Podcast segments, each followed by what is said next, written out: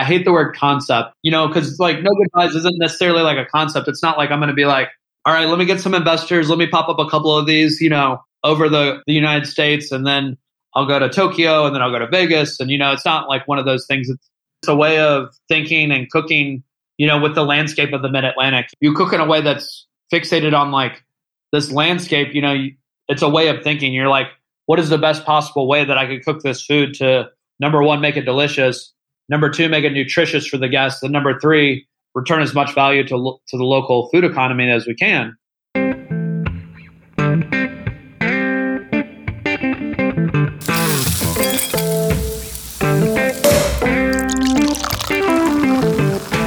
Behind every amazing flavor is an amazing human who has perfected their craft.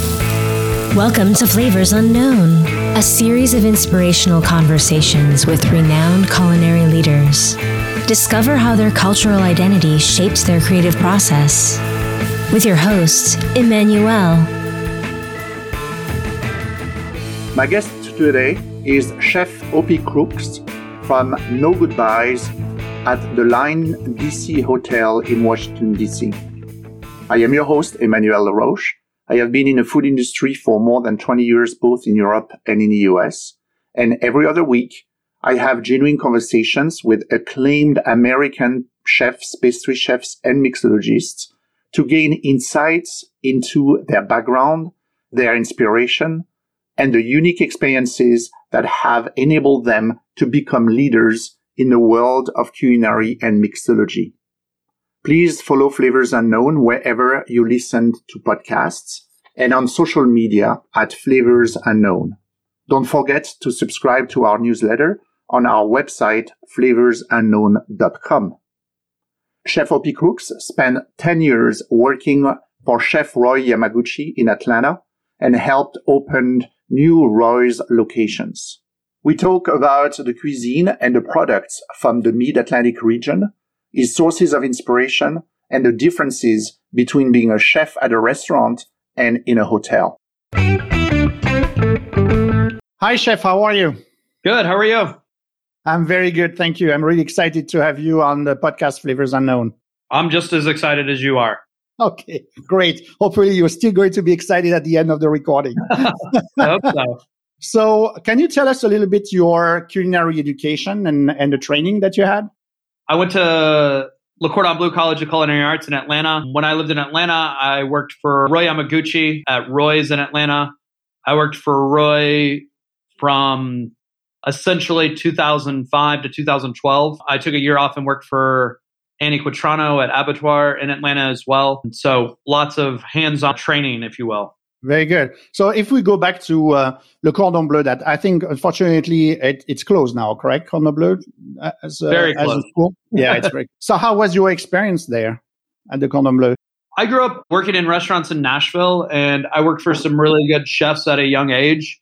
And so when I went to school, I had been working in restaurants for a couple years. I knew the basics. I knew how to make a chicken stock. I knew how to chop an onion. I knew how to make mirepoix. I knew what a crudité was. That was one of the questions that they asked on the first day of school. Does anybody know what a crudité is?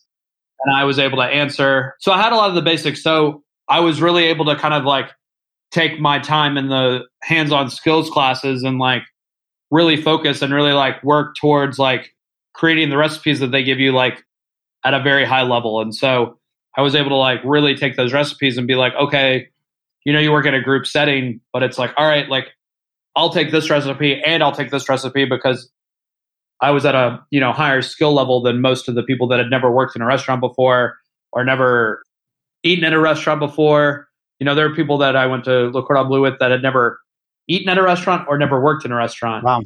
Okay. I was like, okay, cool. So I think so they were for you, you know, so personally what those years, you know, brought to you then, in addition to your restaurant experience that you had before getting to the Cordon Bleu? I think it was just, you know, opening my eyes as to, you know, how an actual professional kitchen works. I think that, you know, there was some disparity between the restaurant that was at the school and working at Roy's at the same time. Like, there was a massive disparity as to like food quality, where the food comes from, how it gets prepared, you know, to run a restaurant every single day. You know, I was able to see that like the school restaurant wasn't really up to par and that there were kind of, you know, different levels of restaurants in the world. And, you know, I, I kind of, you know, latched onto that idea. And like from there on, I wanted to always work at the best restaurant in whatever city I was in. So and would you recommend, like, for someone you know interested in a career of um, cooking, to attend like uh, several years at a cooking school, or you know, I feel like that's such a polarizing question. I feel like a lot of chefs are like, you know, take twenty thousand dollars and move to France and and learn that way. And I feel like a lot of people are like, no, I had a really nice time at CIA. I think it's just like anything else in the world. I think that like you get out of it what you put into it, and I think if you want to take being a chef very seriously and you want to you know i think especially in today's kitchen environment where it's not you know i worked at places that it was you know you got paid for the day essentially you know you clocked in at 3 you clocked out at midnight you went to work at 11 you left at 2 a.m and like that's kind of how i came up in restaurants i'm not saying it's right or wrong but like i think school kind of provides a way to get experience hands-on practical experience while working in a restaurant. So I would say like I don't think it's for everyone. I think if you're you're the kind of person that wants to work really hard and work 12 hours a day and go to school and work in a restaurant at the same time, I think you'll get a lot out of it. I think if you just go to school, you know, you're essentially going to come out with textbook knowledge which isn't super applicable for being a chef. Like being a chef requires like that hands-on instinctive approach and like discipline, you know, it's like being a woodworker, you can wait, read all you want about how to, you know, make a boat from wood, but until you actually go to do it, it's not really feasible. So while you were at school, you said that you work at at Roy uh, Roy's. So how did that happen? I mean, this is something that you wanted to to work with him and apply, or you were looking for like different. Uh, you know, I was jobs? looking for a job, and I guess 2005. It was kind of a we were in an economic recession. You know, like it was really hard to find a job with not a ton of experience cooking. And so, like, you know, I went to a lot of restaurants around Atlanta. You know, I had like a list of like, hey, these are the eight restaurants I'd really like to work in. I went knocked on the doors. I had a resume.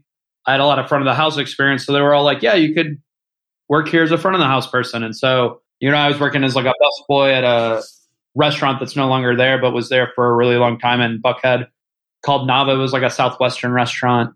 And my workmate or my schoolmate was like, hey, like they just had somebody, you know, that quit at Roy's. We're looking for someone. And like back then at Roy's, like a lot of the food came from farms and like a lot, there was an emphasis on, you know, local ingredients. And that really attracted me to, to working there. And that's what made me really kind of like fall in love with buying food from farms is that you know these small farmers would come in with you know a box of tomatoes and you know we would just buy them and then they'd be on the menu that night and i was like man this is like this seems like the right way to do it rather than like you know at school it's Sysco or us foods is dropping off you know these pallets of food and then you're cooking it and you know it just made me think that there was a much better way to do things. And so that's what really attracted me to Roy's and really kind of, you know, why I worked there for so long, honestly. Yeah, that's yeah, 10 years. And it's funny because you mentioned 2005, you know, when you started working there. And 2002, it's when I moved from Europe to the US. And I think I discovered Roy's, you know, series of restaurants uh, probably 2003, four. That was my first, in fact, connection to at that time what we called maybe fusion food, you know, and I fell in love with it. And, you know, I, so I was so excited when, you know, I went on the trip to um, Hawaii. I went to his first restaurant in. Yeah, the one in Hawaii. Yeah. Yeah, yeah, exactly. And I left just a message that, you know, I would have loved to have him on the podcast. And, you know, his PR person connected with me and, you know, he followed up. and Robin. that was very nice of him. And I, I got him yeah. on the show. So that was very exciting, a very exciting moment for me. He's a great guy. When you started, I guess he was not always at the restaurant because you had like at that time restaurants all around the country. So when did you have the yeah. chance to, uh, to work with him? You know, I think that you know what I really always admired about Roy was like his tenacity to make sure that every restaurant that he had was great. And, you know, he put great chefs in that had worked with him for a long time. You know, like when I worked at Roy's in Atlanta, you know, like one of the chefs had worked at Le Bec Fin in Philadelphia. One of the sous chefs had worked at Charlie Trotter's in Chicago. One of the the chef had worked for Roy in Hawaii, had kind of come to the mainland with him. So like, you know, number one, he was like a great he was great at building talent. And number two, he was in the restaurant every three months for a week at a time or so. So, you know, I was asking him the other day when I saw him, I was like, hey, how's, how's your travel schedule? He's like, I don't want to travel anymore. I'm like, yeah. I mean, like when I was, I mean, I was a kid then, you know, and he would show up to the restaurant, you know, three or four times a year. And that's how I, you know, got to know him. And then, you know, I, I started traveling with the company. I was like a corporate trainer. So like I would go to other Roy's and help them open up. And so like Roy would be on on the ground opening another Roy's, you know, for a month at a time. So I'd start to get, you know, work really closely with him and got to know him and yeah, learned a ton. So not only from like, you know, the the team that he created in Atlanta, but like also like, you know, everywhere he went, he kind of created those teams of great people and like there was a lot of like sharing of ideas and there were a lot of like meetings. You know, they used to have like a meeting every, you know, six months where all the sous chefs would fly to, you know, kind of a central location and exchange ideas. And Roy would talk and he would talk about his philosophy. And every year, Roy would do like a cooking class, you know, with the chefs. And he'd be like, these are the new techniques that I'm seeing, you know, from traveling. You know, he really big on traveling, really big on like going and like seeing new cuisines and like seeing new techniques and you know, he would do a cooking class every year and he'd be like, okay, like this is what I'm, this is what I'm interested in. This is what I think the food should look like, you know, from an aesthetic, from cooking, from production, from everything. And like, it was a really kind of like hands-on experience. So, okay.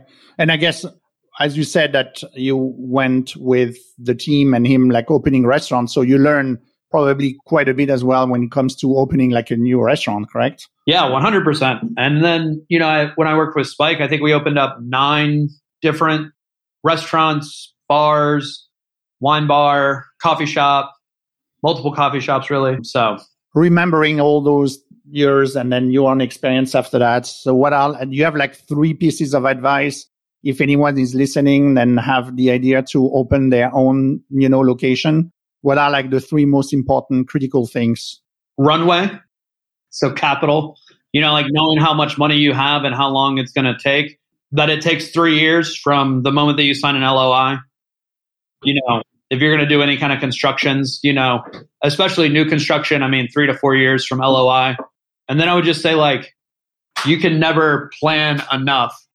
You know, you can never, like, you know, imagine how it's going to be because it's always going to be different. You know, no matter how clearly you see it and you clearly you visualize it, you know, even being in the space until like the guests come in and start to use the space, you know, you really don't know. I mean, you have a good idea, but you don't know exactly what's going to happen. You know what I mean? I think like being confident enough in the product that you're putting out that like you can kind of pivot to fix small opportunities and not be so fixated on the vision that like you don't change and then you end up making people irritated or not like it or something like that, I think. So being flexible, I guess, is the third. Any any advice in like ramping up into like the opening night? Perfect practice makes perfect. You know what I mean? I think like working with the team and making sure, you know, like especially like being a chef, you know, like I can cook, you know, a dish, but it doesn't matter if I can cook it. It matters if the cooks that are going to be cooking it every single night know how to cook it. So I think it's, you know, I think like it's training, it's proper training, it's repetition, muscle memory, making sure people know the moves, make sure people also like can't do a thousand covers the first day you open. You know what I mean? Like you got to kind of slowly ramp up. You know, a lot of people are like, you know, let's blow the doors open and and do 200 covers the first night. You know, I'm just like, let's do 20, then let's do 40, then let's do 60, then let's do 80, then let's do 100, and then let's do 100 for a week, and then you know, kind of slowly ramp up and get the team and the staff, you know, used to that. Can you tell us and talk to us a little bit about your food concept at uh, No Goodbyes? What's the, the origin of it? The origin of No Goodbyes is it's like kind of an old mid Atlantic fisherman kind of saying is that, you know, when people would go out on these like fishing trips, they would never say goodbye to their loved ones because they didn't want to say goodbye because if you said goodbye, that means you weren't coming back. So, you know, no goodbyes is kind of like when we opened, it was kind of at this like kind of like funny and real moment of the restaurant industry where like it was starting to come back, but like everybody's really kind of like, I'm not really sure if restaurants are going to come back the way that they happened in the past. And so, like, kind of an all encompassing, like, we do want to say, you know, see you later to some old practices, but we also don't want restaurants to kind of continue in the way that they were. So, you know, no goodbyes is kind of a way to say, like, that's cool. Okay. You know, we're not saying goodbye, but we're saying like we want to like welcome people back in to something new, something different, something that is going to be sustainable for the future. You know, when I worked for Chef Spike, he kind of rubbed off a couple things on me. And one of those things is like, I hate the word concept, you know, because like no goodbyes isn't necessarily like a concept. It's not like I'm going to be like, all right, let me get some investors. Let me pop up a couple of these, you know, over the, the United States. And then I'll go to Tokyo and then I'll go to Vegas. And, you know, it's not like one of those things. It's, a way of thinking and cooking, you know, with the landscape of the mid Atlantic. You know, we buy food from farms. You know, we buy fish from from local watermen. We buy, you know, pigs from from local farms that are small scale producers. You know, when you cook in a way that's fixated on like this landscape, you know, it's a way of thinking. You're like, what is the best possible way that I could cook this food to number one, make it delicious, number two, make it nutritious for the guests, and number three, return as much value to to the local food economy as we can. Mm-hmm. Mm-hmm. Like when you're picking up things, you know, in that constraint, like that's where I think real creativity fr- thrives, and I think like that's where we kind of you know are developing a cuisine that's our own. Is that you know we're cooking, you know, with the time and place of the the time is now, you know, the present moment, and the place is the Mid Atlantic, and like we're you know my team and I were used kind of like our own inspiration around the food to kind of create the dishes. So you know it's kind of always inspired by like the ingredient. You know, it's not like I'm looking through you know a cookbook and I'm like, oh, you know what would be great is this halibut dish with morels and fiddlehead ferns and spring garlic. That would be really nice, you know. And then it's like, you know, it's more like okay, like ramps came in today.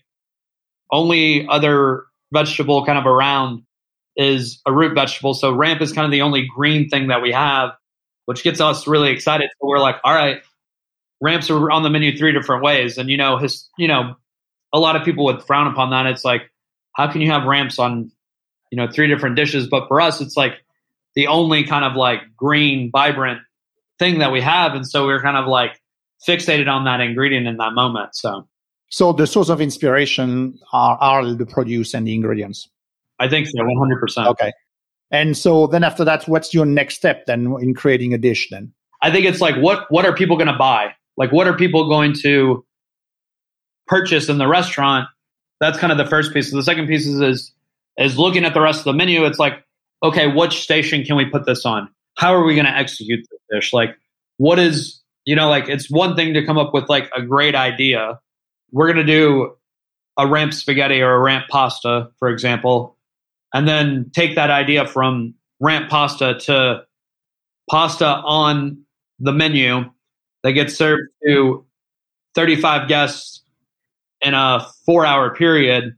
How are we going to make 35 of those while we make all the other items from the station as well in the best possible way? I think that's where a lot of people kind of like miss. You know, like they have great ideas for dishes and they have great technique for cooking the dishes, but if people can't execute the vision, then you know you're kind of left with a subpar product. I guess it's executing and then the consistency of delivering it right. as well, like throughout the the night or whatever. Okay. How, how do you work with those fishermen and you know farmers and, and rancher in the in the DC area? It's a relationship just like any other relationship that you have in your life. It's like you know, it takes work from both ends. You know, you have to talk to them. You have to, you know, like when something happens that maybe you don't like, you have to let them know. And like they'll let you know if you do something that they don't like. And I think like communication is paramount. And I think open and honest communication, like, hey, I can't take 200 pounds of tomatoes at once. I can only take 50 pounds at once. I can take this, I can take that, and like letting the farmer know what works for you, figuring out what works for them as well. You know, a lot of times when I buy pork from Autumn Olive, like I would love to only buy whole pigs, but if Logan has, you know, 10 extra bellies, it's more advantageous for him to sell me those 10 bellies than it is for him to sell me a half pig. You know what I mean? You know, I also ask people, you know, like, what do you need to move? Is there something that you have an abundance of that I can take, I can create something with, and then return that value to our guests and then the growers? So I think like always having kind of an open dialogue between you and whoever you're working with and being open and honest about like what you can pay for something and you know how much quantity you can actually take and then you know doing the same in return and saying like hey is there something that you need me to buy you know is there something that it would help me out it would help you out if i took you know fishermen's catching you know rockfish and then they have bycatch like what's the bycatch? Do you want to sell me that? Do you need me to take 50 pounds? Do you need me to take 100 pounds? You know like what's the best kind of scenario where we can kind of meet in the middle and it can be the best situation for both parties. Do you ask as well them sometime, especially I'm thinking of the farmers and maybe the ranchers as well, to grow or um, you know like um, you know something specific for you? I work with John Shaw at Karma Farms, who's you know a really great grower, and like I've asked him to grow dozens and dozens of different vegetables, and say like, hey, like I'd really like for you to you know have Kyoto carrots or Bear's Necessities kale or Badger Flame beets or you know any of those kind of like you know older varieties and you know Badger Flame being kind of a newer variety of beet, but like having that dialogue and saying like, will you grow this for us? You know. Okay. So how much time do you spend like uh, I don't know, like in a month, you know, in contact with all those individuals, you know, the suppliers, purveyors? I talk to most of them for like, you know, 30 minutes a week. Okay. You know, sometimes more depending on like, you know, what's happening. You know, like right now there's not a lot happening, but you know. Sure. So it's a quicker conversation, but yeah, yeah. Yeah, it's starting. You know, it's like this morning John texted me, 7 a.m. Bear necessities transplants going into the field this week, and he sent me a picture. You know, so it's a kale that I asked him to grow, that he grows. It's really beautiful kale. And at seven o'clock this morning, he's sending me a picture, you know, like this is what we got going on. So okay. Have you ever thought about like, or maybe you did already, but organizing and creating like a special like dinner menu to celebrate like the farmer or celebrate like, you know, a rancher and so on? Yeah, we've done that a bunch of times. And, you know, every, every day for us is kind of that celebration of like our partners and, you know, the great watermen and the great farmers and ranchers in this region. So what locally produced ingredients has been particularly inspiring to you recently? I mean, we just got Ramson, which is awesome. So that's obviously kind of like the harbinger of spring. You know, like that means like it's asparagus in a couple weeks, it's strawberries in a couple more weeks. So like that kind of really, you know, kind of reignites the spark after you know having carrots on the. You know, like you know, it's always funny because like you know, like we we run a roasted carrot dish this time time of year. I'm pretty sure that every other restaurant in the city has a roasted carrot dish, and it probably has you know some sort of yogurt on it. It has some sort of crunch, you know, something crunchy on it, and maybe it has something sweet and something spicy. You know, it's like pretty kind of classic thing, and like you know everyone. And now everyone has ramps now. yeah, exactly. So now everyone has ramps, but I feel like ramps are a little bit more versatile. You know. and uh, do you uh, work as well with foragers? Yeah, yeah, yeah. Yeah, we have a, a couple foragers that, that work with the restaurant. You know, anything from ramps to garlic mustard to, you know, all kinds Nettle. of nettles. Nettle. Yeah, yeah. Yeah, nettles. Morel season should be ramping up, and then we'll get into chanterelles. So curious about because so you are a chef, you know, at this uh, restaurant, No Goodbyes, which is within the Line DC hotel, and of course there is as well the service for breakfast, there's lunch, and, and so on. So, what's the main difference based on the experience that you have when it was 100% restaurant? The difference between being a chef at a restaurant versus a chef at a restaurant in a hotel? You know, I try my hardest not to think of it as being in the hotel. So what I do is that I, I think of it as its own restaurant, you know, as if we operate kind of independently. But, you know, we do offer breakfast, lunch, dinner, room service, banquets, and catering for the hotel. So, you know, the main difference is that there's a lot of moving parts and then it has to that I have to be extremely organized to make sure that nothing falls through the cracks. And then I obviously always have a plan for the day and plan for the evening and plan for each service, but knowing that that plan is probably not going to 100% be accurate and being able to pivot without, you know, fixating too much on like, oh, that's not what I had planned. Being able to adjust, refocus, re-engage, and then kind of, you know, attack whatever's happening head on is kind of the biggest difference. You know, in a restaurant, if you open at five o'clock, you know, you know that things are going to be pretty standard from, you know, that you get into the time that you open, and then, you know, things can start to change. You know, obviously, product not showing up or some piece of equipment breaking is something that's going to happen, but you're not going to all of a sudden, you know, have a busy lunch service and do, you know, three times the amount of people that you usually do, and then from three to five, when you usually sell no service room service, you sell a bunch of room service. You know, like there's all these different things, and you know, it's just about being flexible and focusing on, you know, cooking the best food possible. You know, even though, you know, it's going to go upstairs to somebody's room. You know, you want to make sure that like it's the best possible version of that item that they can get. You know, it's the best possible experience, and like a lot of people focus on like kind of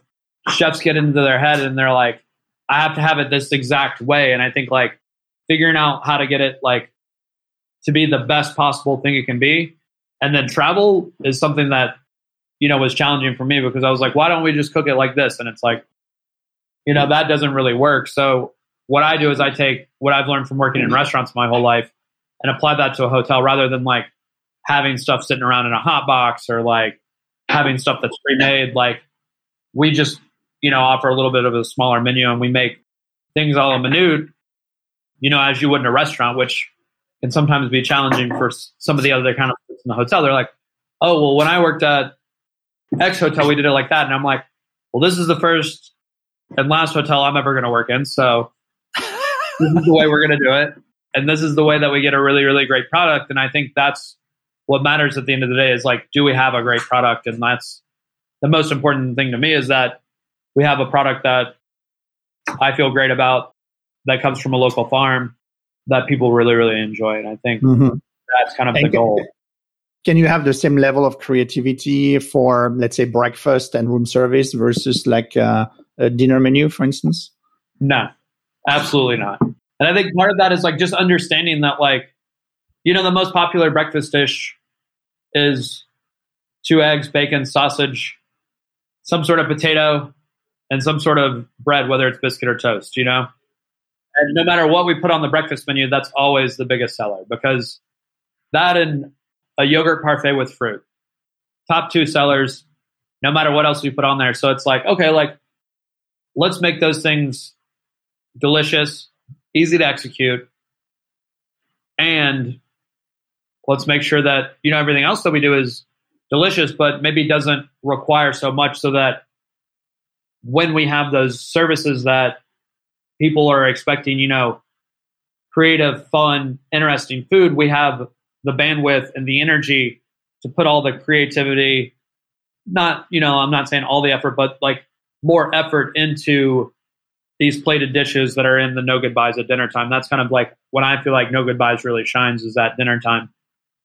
Not that I don't think that all the food is, you know, delicious, you know, but like a lot of chefs don't get excited about making a delicious burger. You know what I mean? You know, like for me, I'm like, I want to, I want to have a delicious burger. I want to have a delicious chicken sandwich, and I want people to buy a lot of them. And then at night, we can get creative and we can use, you know, the kind of free bandwidth that we have from not trying to, you know, change the burger every week or change the chicken sandwich or figure out like what what lunch specials are. You know, like let lunch be what it is and we'll focus all of our kind of creative energy and resources on dinner and make that really really special so I would like to um, pick your brain. And, you know, I always ask my guests to share like uh, a recipe guideline. And I thought that uh, as we are in the springtime, I would ask for a suggestion for like a, you know, a home cook like myself, like a, a spring dish, Opie Crook style, you know? So what's yeah. unique spin would you suggest them or me to make? I would, uh, grab some ramps from a farmer's market. If you're in the DC area, I'm sure that they'll have them at the farmers market this weekend. If I had a grill, I'd I'd grill them really heavily. I'd kind of char them up, chop them up, cook a little pasta, you know, toss them with toss the ramps with some butter, some delicious cheese, you know, a hard grating style cheese, salt, little black pepper, some fresh herbs, lemon juice, delicious, kind of simple, you know, That's 10 it. minute meal. So yeah. I mean, I could make something you could make something fancier, but you know, ramps and pasta are kind of like inherently delicious and super craveable. So I think that's the best use.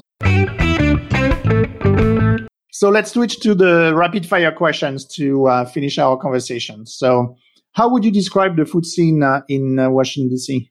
I think it's booming. I think that there are so many great creative chefs in DC that you know it's like every time a new restaurant opens, I'm like, you know, oh, do we really need another restaurant? And then you know, a great chef opens one and you're like, oh man, I love that place. That place is great.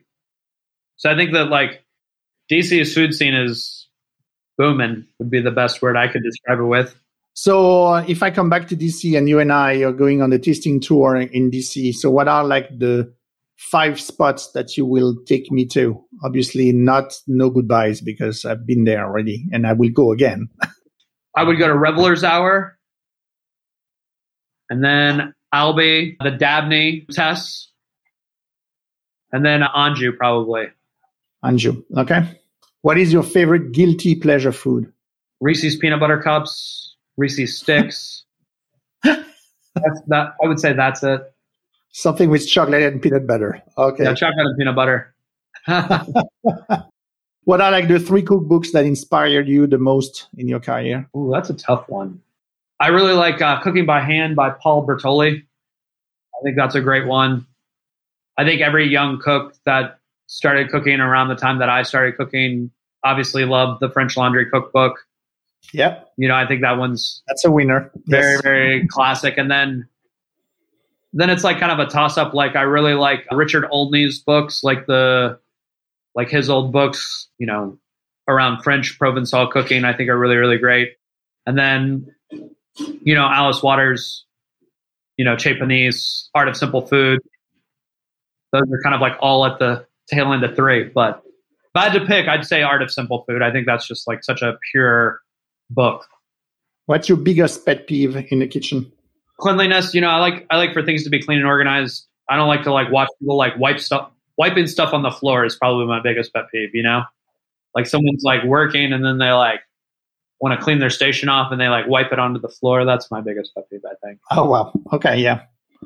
And then beside the classics of condiments, spice, sauces, dressing, you know, the, what do you like to have on hand at home? Ooh, hot sauce. Always hot sauce. Which one do you like? Hot sauce. You know, obviously, like spiked snake oil is great. Red clay hot sauce is awesome. I always keep a bottle of the Shaq sorghum hot sauce on hand. I don't know if you've had that one, but it's like a little bit sweet and spicy. I like to have that on hand. Bene seeds, Aleppo, delicious olive oil. Should I keep going? No, no, no. That's that's fine. No, thanks. Thank you very much, Chef. I really appreciate your the time and you know the conversation. So thank you for being you know for being on the show. I really appreciate it. Absolutely, it was a pleasure. Thank you for listening today. If you like this episode, please share it with a friend or a colleague and subscribe to our newsletter at flavorsunknown.com. I have an exciting news to share with you now. During the pandemic, I wrote a book based on the common threads and insight I had gained into how culinary leaders think. My book, Conversations Behind the Kitchen Door, builds upon this podcast and focuses on key learnings from my discussions with 50 top culinary leaders combined with my experiences in the food industry. Conversations Behind the Kitchen Door offers an insider's look into culinary trends through the words of acclaimed and professionally recognized chefs, pastry chefs, and mixologists. The book will be published on November 8th, but you can already pre-order it wherever you buy books online. Thank you in advance for your support. Now, coming back to the podcast, next week, the episode will be with Chef Will from China Chilcano Restaurant by Chef Jose Andres in Washington, D.C. I see you in two weeks. And until then, remember that people who love to eat are always the best people. Thanks for listening to Flavors Unknown. If you've enjoyed this episode, give us a follow on Instagram at Flavors Unknown and visit us at flavorsunknown.com. Don't forget to leave us a five star rating and a review on Apple Podcasts.